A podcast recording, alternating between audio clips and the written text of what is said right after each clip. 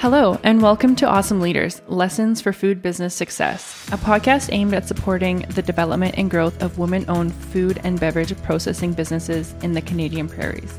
Our guests include industry experts, as well as food and beverage entrepreneurs to provide knowledge, real-world examples, and inspiration. My name is Carly, and on behalf of the Awesome program, I'll be your host today. Welcome to part two of the Achievement Awards panel chat that was recorded live at the twenty twenty-two Awesome Conference. This panel f- highlights five recipients of the Outstanding Mentor Award: Crystal Milburn, Shakirat Edoho, Kareema Batal, Angela Seto, and Dalia Kohen. This panel was moderated by Miriam Johnson, C E O of Women Entrepreneurs of Saskatchewan. Listen in to hear these accomplished founders discuss facility ownership, sustainability, female entrepreneurship, and more. Unfortunately, due to unexpected canceled flights and weather conditions, only Crystal and Angela were able to join us in person, but be sure to check out the episode description for links to all five of the businesses. Our final moderated discussion of the day. Uh, welcome to part two of the Achievement Award panel chat. Congratulations on to our panelists. Um, over these next forty-five minutes or so, uh, we're going to hear from these outstanding mentor recipients and showcase their achievements. This is a group of founders who achieve their business goals with boundless enthusiasm, skill, and continue to make an impact in the agri-food sector. Congratulations to both of you. Thank you. I'm going to start with you, Crystal. Of course not. You're right here even. Right it's here. right here. They put you here, didn't they? Um, you have been operating your facility since two thousand twelve. First as a U-Pick farm, which, evol- which then evolved into Prairie Bee Meadery in twenty sixteen. What were the challenges, or what are the challenges now, of facility ownership? Um, number one challenge of having your own facility is the cost. Um, that's it, big one. Uh, you own a building, maybe you own the land it sits on, um, and there are a lot of expenses associated with that. You've got your taxes, you've got your utilities. If, like us, you built your um, facility in the middle of nowhere, um, you had to pay to run those utilities to the building. Um, we still have to truck in our water. Uh, I recently had to install a cell booster in the back of my building because I couldn't talk to anybody if I was working. um, so those are, uh, I mean, cost is is number one challenge. Number two, especially if you're in a food sector or a beverage sector like I am, is regulatory compliance. Um, if you're working with a co-packer, all of those things, all of the pest control, all of the sanitation stuff, they take care of all that for you. Uh, you don't need to worry about it. If it's your building, then you're the one who has to deal with it. Uh, you're the one who has to have a contract with Orkin to come out and count your dead mice or what have you, um, right? The buck stops here. So there's no letting somebody else look after that. Uh, and then, of course, it requires an entirely different level of expertise than just making your product. You know, you you make a, something, you you know it, you understand it, you know what the ingredients are, you know how to do it. Uh, running a facility is not the same. There's a whole bunch of stuff that you didn't know you needed to know just to make your product. So that's the other big challenge. Um, those are my top three for sure. Um, we have some very specific challenges, so if anybody is thinking about you know, building a facility, running your own facility, maybe you can learn from some of the things we've done wrong. Uh, number one, we built on a farm. Um, I don't recommend that. um, so uh, the first thing we did was we ran power to our building. You need power. Second thing we did was dig a septic field because drains got to go somewhere. Um, And uh, what we discovered first off is that electric heaters are really expensive. So then we had to get some gas so we could have some cheaper heaters to keep things warm in the winter because it's for six months of the year here, it's really flippin' cold. Um, the other thing we learned is make sure your water pipes are inside the insulation. That's uh, super important. So... Um, Uh, yeah, like all the way along, not just in most of the places. Uh, certainly, if you're trying to make wine and it's January and you head out there and you discover you don't have any water because the pipes are frozen, well, guess what? You're not doing any work today. So um, don't make that mistake. Um, the other challenges, of course, are always, what is the weather going to throw at you? Always, always.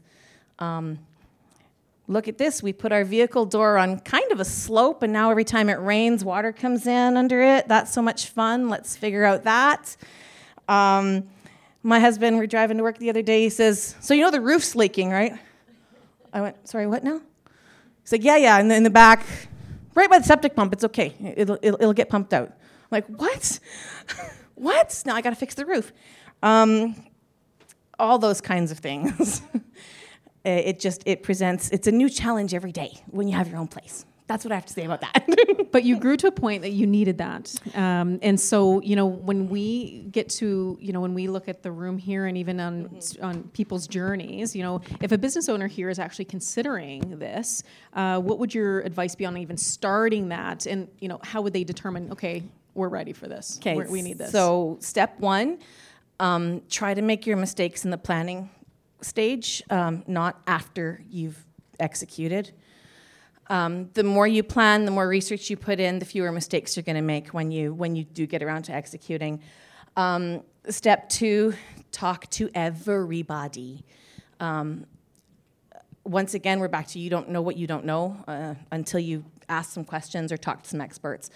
Um, everyone here will be an expert at what they do. You know, whatever it is you make, whatever it is you love, that's where your expertise is. But owning your own business means you have to be expert in a whole bunch of other stuff, too, that you didn't ever want to know anything about. I know more about pumps um, than I ever thought I would need to know. It's really scary sometimes when the pump breaks that the person they asked to fix it is me. I'm like, really? Okay, I'm the pump expert now. Um, so talk to everybody. There's a certain amount of information you can get from just looking on Google, from, you know, from going out and, and digging around. But you need experts. Um, don't cheap out on your trades. That's a big one. Uh, find a plumber, find an electrician you trust, um, and find somebody who's going to stand behind their work when you're contracting. Uh, if something goes wrong, um, you want them out there fixing it. And if it's their fault, you don't want to be paying for it. Um, location, location, location. That is the one thing you really, really need to consider. Um, one of the hardest things for us, being where we are, is getting deliveries in. Um, you know, it's like, okay, we're a manufacturer. I've got a semi-truckload of bottles coming in. Can this, you know, when are they delivering? Uh, do we need to get the tractor out and clear the frickin' snow? Um, all of that kind of stuff. Do you have the ability to get it off of the back of the truck and into your facility? Um, so all of these things need to be thought of ahead of time. Before you pour concrete, you need to know what size of truck is going to be parked on it, um, what kind of equipment you're going to be putting on it, um, will it stand the load, all of that stuff. And you're like, I don't know anything about concrete. Why is that my job? Because it's your business. Now you need to be concrete experts too. So where are you going to build? Can you get delivery? Um, Do you have customers coming to your to, to, to your location? Do you need parking for them? Um, that's like number one. It's got to suit your needs, and it has to suit your customers' needs when it comes to location. Um, make sure you build flexibility into your budget. Projects that come in on budget are few and far between. Be prepared for cost overruns, especially when the plumbers are coming. They are not number guys. Okay. In your journey, and th- this is very insightful. I think that's one thing we've learned today is, boy, we're opening up. We're we're we're sharing everything, and I love it. Um, is, you know, there was a point, though, where you went, okay, we've got to, it's time for this. We need this facility. We've got to now move into something that is, you know, is was there a certain pain point that you felt or something that you think uh, any other uh, entrepreneur in this room might go, you know what? It's it's time. You you actually need to move to that next level. So we had a very different journey, I think, than than a lot of people, because when we set out to open a winery, you don't open a winery without a facility, uh, not in Saskatchewan. Okay, if you if you live in B C, maybe you have one of those lovely little like communal winery things where everybody shares equipment, and that's all awesome. Um, we don't have that here, so it, it was it was a requirement for us because we could not operate without it. What we have done though is we have expanded. We've gone through two or three separate um, expansions, uh, growth phases, and ultimately it, it comes down to money, right? That's the that's the bottom line. It's, can I produce it myself in my own building, in my own facility, with my own staff, cheaper than if I am still co-packing, if I'm trucking stuff here or trucking stuff there? Where's that tipping point where it makes more sense, in spite of the hassle, for me to bring all of my production in-house under my own roof? Um, and then you get to ask questions like, now, I've got this place, and I have this beautiful bottling line. I have the most amazing bottling line, you guys. I love it.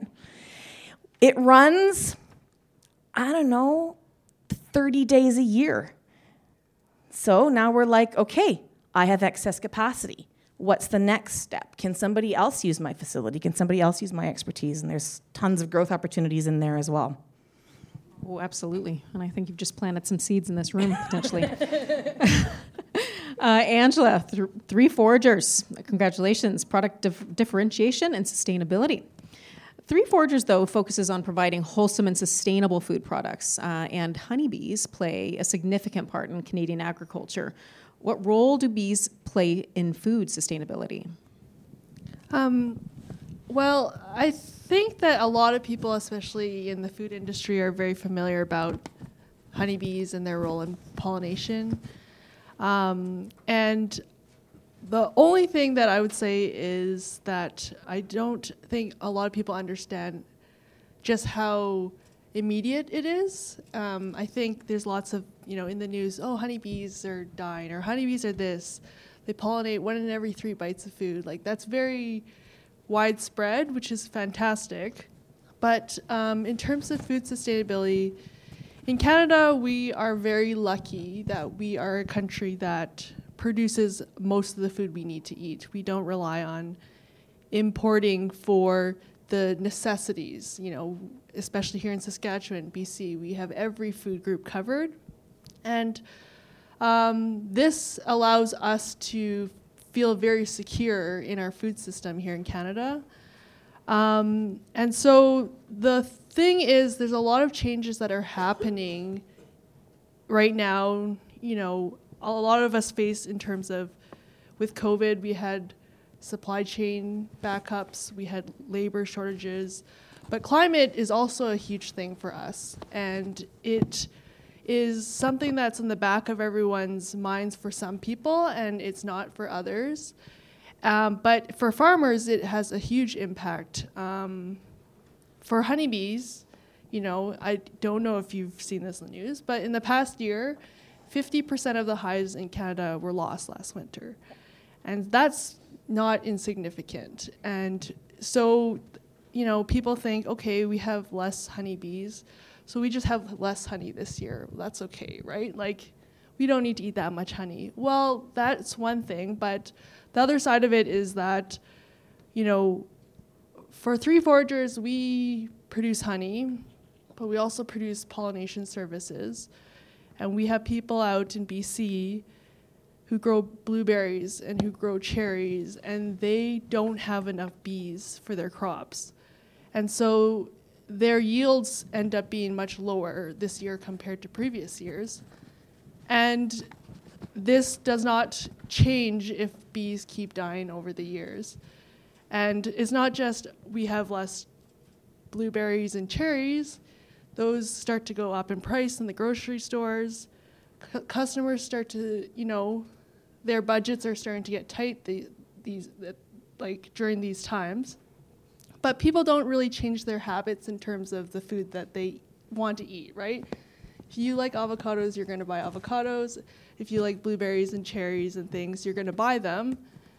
Over time, if Canadian producers aren't able to produce them at affordable prices, customers will turn to other countries that can produce it, California fruit, California vegetables. And so over time, you know, it might be a slow trend, but over time, we may not be able to rely on local farmers and local producers if they cannot produce this food at a profitable margins that they can continue their businesses, and then we start to rely more on imported foods for the necessities, and that kind of ch- changes food sustainability and food security in our country. And I'm not saying that honeybees are like the crux of this, but you know, f- as farmers, there's like a million things that impacts our crops, a million things that go into our costs, and if we sort of ignore different pockets like honeybees or changes in our climate or fuel prices and things like that, that will affect basically where we get our food from in the future. So I hope that was a little long-winded, but that's okay. And I don't, and I right now I'm like way off script because I'm like I have a million questions. I'm like, oh God, I fo- focus.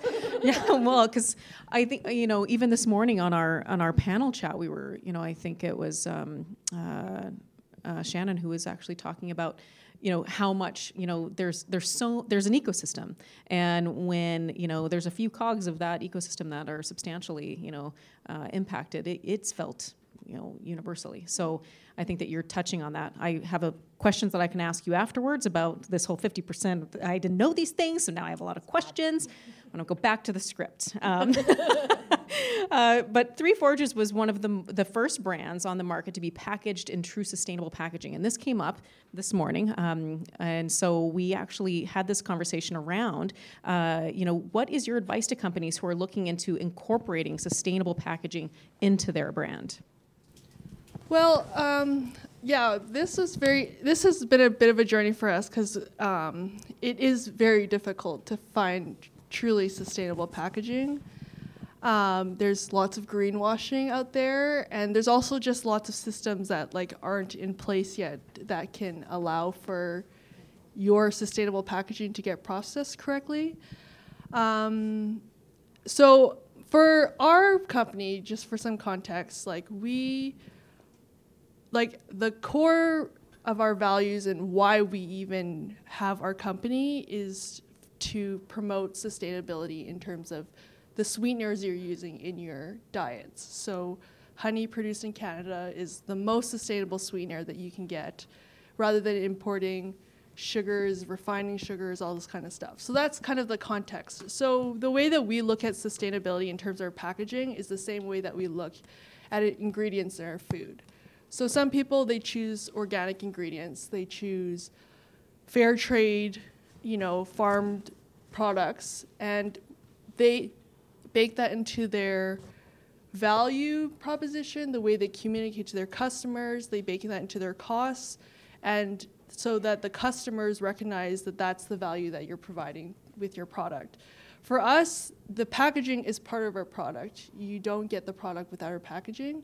So that's baked into us. Like it's for us, it's non-negotiable. If we're gonna make something, it's gonna be in sustainable packaging. Otherwise, we should do something else. And, but sometimes that is very like, that's like a zealot, basically. And I know that because of cost, this is not something that everybody can do, but I know that lots of people want to move in that direction. So. Some struggles that I had is the cost is expensive, which means my products can be more expensive. So you have to basically make sure you market that part of your product so that it's forward. But the other thing is you don't have to do it one hundred percent right off the bat. And that's, I think, something that we kind of bump against. Like if you can't be fully compostable right away, you know, go recyclable. If you can't do this, maybe do fifty percent of your product. I think a lot of times, especially with like environmentalism and sustainability, it's like one hundred percent or nothing, right? But like nothing, one percent is better than zero, fifty percent is better than one percent, and just looking, if you can't do it for your entire product, your pro- entire line, just making small changes matters because as food manufacturers and food producers, like, we change what happens in waste and packaging and sustainability, right? I know that as like an individual, you feel, what's the point of me recycling this thing, because there's like so many other companies and so many other um, businesses that just totally counteract what you're doing.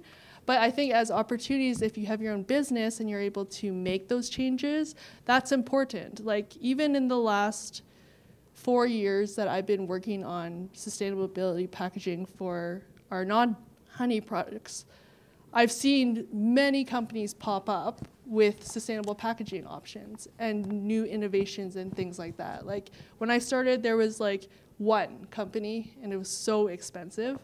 And then now I, there, I've got options. Like, I've got seven, eight, nine companies that are doing it. And, and I see more other companies adopting it. And just with consumers asking for it, it changes over time. And, and you know, you may think as a small company you don't have a voice, but you, like, there's so many small businesses. If we all like make a little bit, just change one percent or ten percent, it makes a difference. So I think being forgiving that you're not getting it one hundred percent right, if you can just do at least a little bit, that that's important to think about. Phenomenal, thank you. Yeah. And the, you know, and it's actually goes perfectly into this next, you know, question, which is, you know, it's, it's a general question. I'm going to ask actually both of you. This one is, you know, what is an upcoming advancement in food innovation that you might be excited about? Well, and I know you talked packaging there, but I'll stay with you because she did. I you know about this question. She does, so I'm going to give her a minute. So I'm going to stay. Um, well, when I think of food, uh, there's a couple things in food innovation that, that I'm kind of excited about. Again, my lens is always about sustainability and, and environmentalism. So I get really excited about packaging, and you know, one thing things that I have noticed, especially with larger companies, is that they are adopting more sustainable packaging. So, you know, it's, you know, as even starting from like Smarties are now in paper bags. Like, they used to be in that plastic film that was like packaged. So like, if they're doing it, that means they're going to move the the producers of packaging to start looking in that direction. On the other hand, even like when I go to Safeway or Sobeys, and like all the fruits and vegetables are pa- packaged in plastic clamshells, which is what's affordable. But now I'm starting to see like t- cherry tomatoes in compostable like containers, right, with the plastic film. So like, it makes me really excited to see that there are companies that are starting to make those changes, and it allows me to support that by spending money on those companies rather than the one that packages in clamshells. I mean, this is a total side, but I've seen the same company do a compostable one for Sobeys and a plastic one for Costco, and I will just not buy it at Costco, and I will ha- go to so- Sobeys. And it's just like small, tiny little things like that, but they all add up. So those are really exciting to me in terms of food innovation, is that like it's becoming more commonplace in our grocery stores. The other thing that I'm re- excited about is, I don't know if anyone's noticed, but like in non-food, there's like trends in like soaps and laundry detergents and things, mm-hmm. where they're removing water out of the product. Mm-hmm. So it's like easier to ship. It's you're not sh- you're not buying water, basically. You're buying like powder or strips or things like that. And I'm not saying that this I want this for like all food, but I've been noticing there are now food companies coming out with like powdered ketchup or like powdered mustards, and you add water to it. And Um, I, there are definitely use cases for stuff like that, but I think it's cool that there are companies that are trying to solve those types of sustainability problems with the food itself. Um, I, I just think that's really awesome.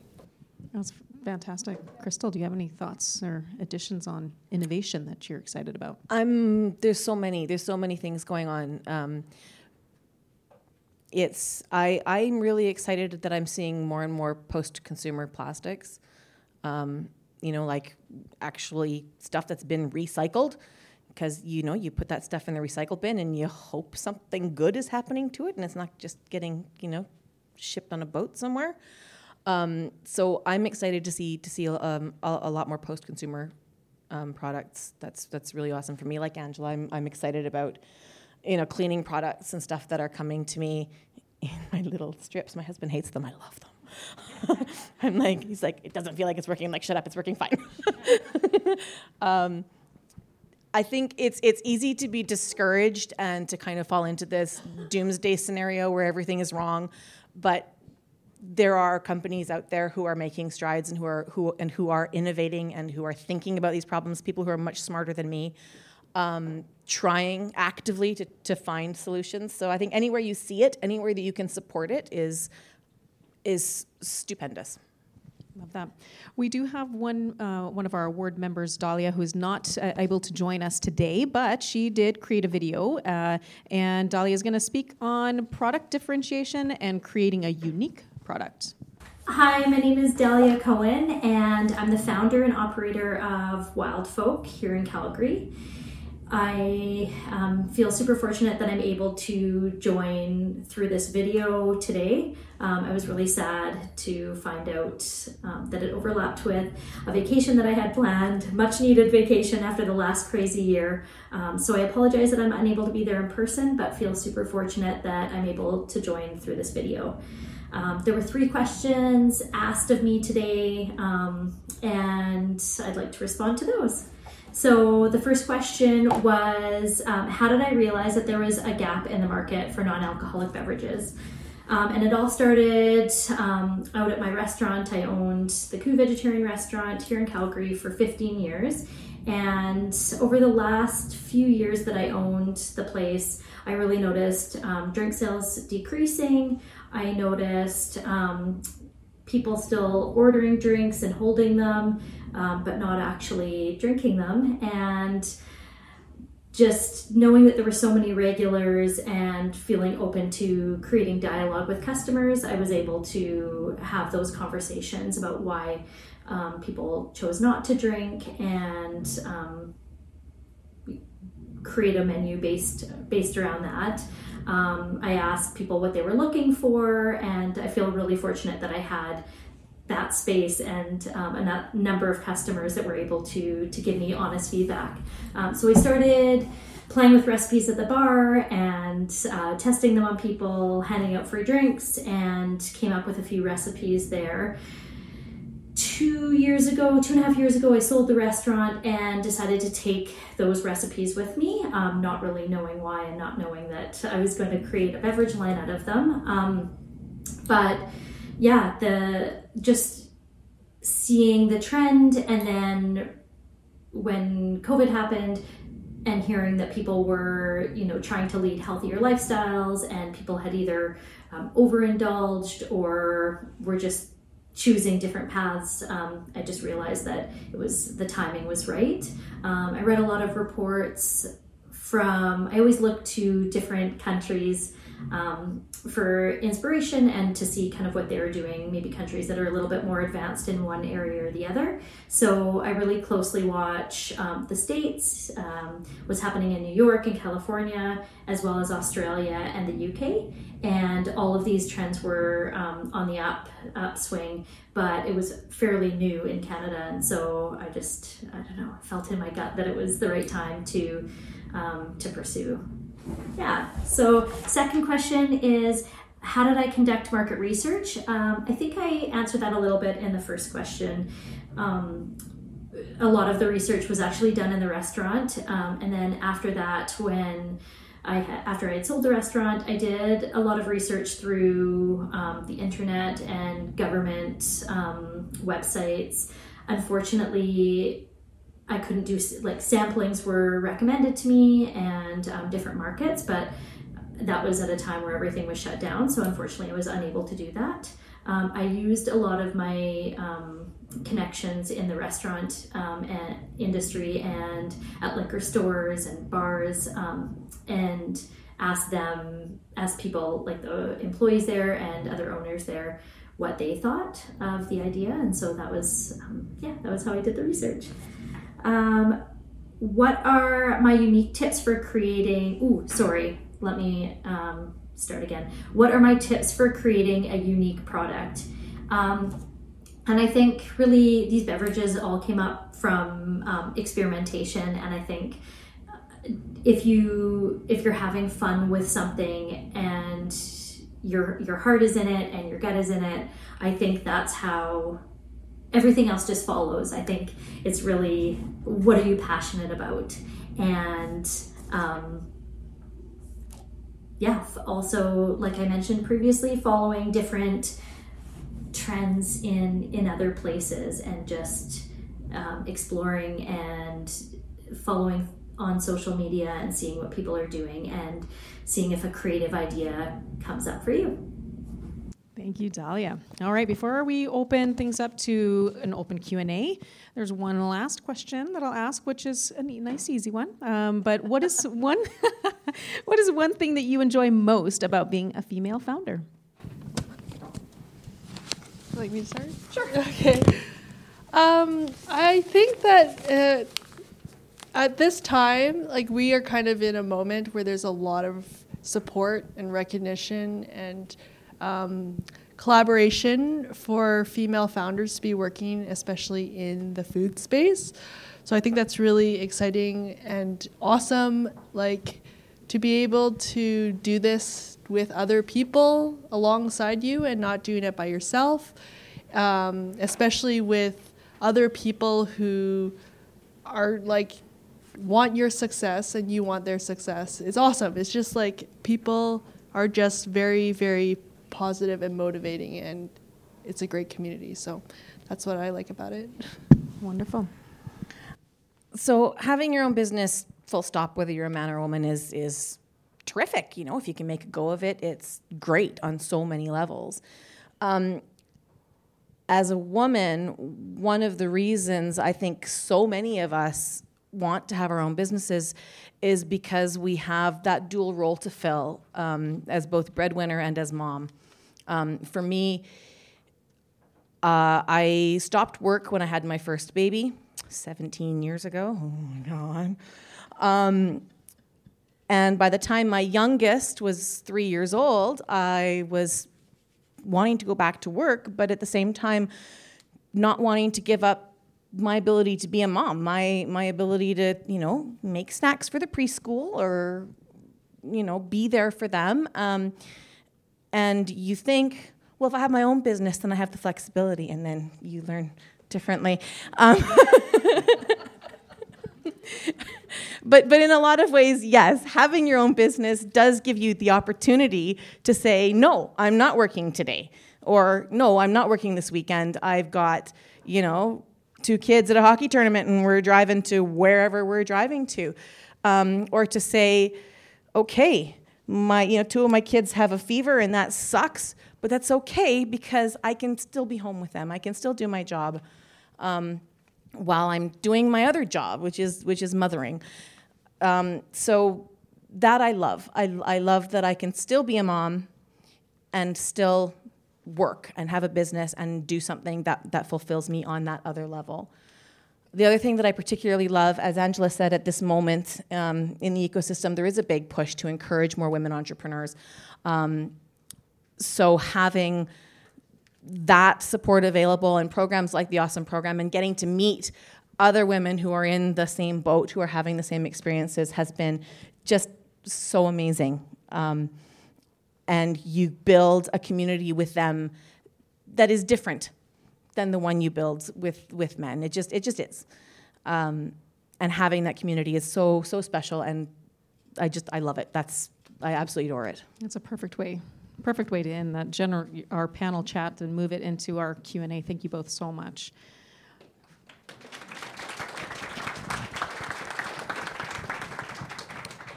Now we're looking at you for questions. Do we have some questions for these panelists today? Uh, what are the barriers to entrepreneurs as they begin their journeys? Um, number one is always going to be funding.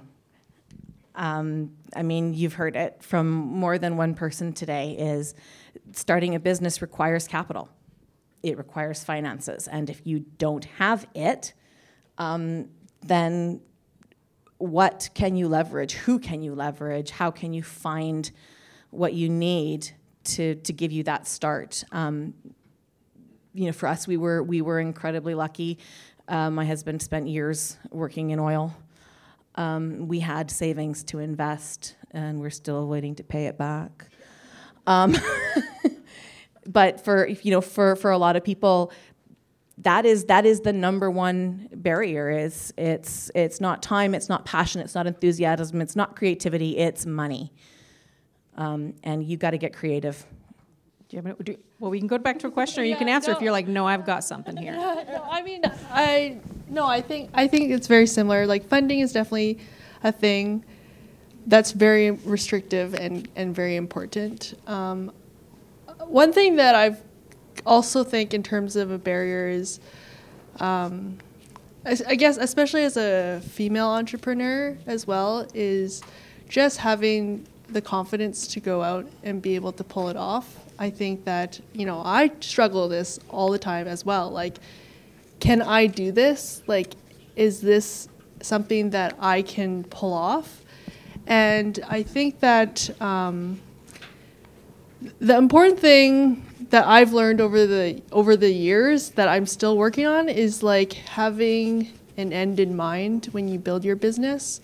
And I think a lot of us sometimes, especially me, you have a product and you say, oh, awesome, I'm going to sell this product and make money. But um, you quickly learn that people don't want to buy just any random product just because. They want to buy something that solves a problem for them. And so being able to go out and know that you have something that solves a problem can give you a lot more confidence in what you're doing, because you know that what you're doing is helping somebody instead of just selling something to make money off of them. And I think once you have something that can solve a problem for somebody, a lot of barriers may be easier to overcome. If somebody wants to buy your stuff, it will be easier to get funding, or maybe investment from somebody who wants to help you bring that product to market. Um, and, and, you know, I think that's just, I don't know if I answered the question correctly, but I think that just being able to think about just beyond, I want to make this thing because it tastes good and I think people will like it, and think more about like, this is a, something that somebody needs and I can help them, will give you confidence to be able to pull that off and help you build your business, you know, w- from a really strong Um, foundation. That's a fantastic way to to end this panel discussion. Thank you so much. And um, as you know, as we start to close, I think there's been a lot of themes that we've heard from all of these panelists. And um, I think Angela spoke spoke so well to the fact that it's a, you know, being a woman entrepreneur right now is it, it is good timing. There are there are supports surrounding uh, each of each of you uh, on this journey. And you know, I think even. Even the uh, what Awesome is doing in this sector-specific type of a conference is just priceless. Um, you know, even when you look at uh, programs that have been designed and developed to even wrap around each of you, that's where even W E S C comes in. So W E S C and Awesome are part of an ecosystem from PrairiesCAN um, and from our federal government to wrap services around you. And so, you know, while we've got Awesome that is, you know, sector-specific, you've got W E S C, who can actually come in with funding support. So, you know, W E S C, uh, Women Entrepreneurs of Saskatchewan, and there's not just Saskatchewan, there's also Manitoba, Alberta, and B C that all are here in order to help fund women entrepreneurs uh, either grow or scale their businesses. So, you know, there are services that absolutely wrap around each of you. Um, and so, you know, I, kudos to every single person in this room. This has been an absolute honor to, to get to moderate your, your panels today, and I have learned so much, and I hope that each of you have as well. The Awesome program is an initiative of the Saskatchewan Food Center and is funded by Prairies Economic Development Canada through the Women Entrepreneurship Strategy Ecosystem Fund. We are here to support women-owned food businesses through education, advising, and industry connections.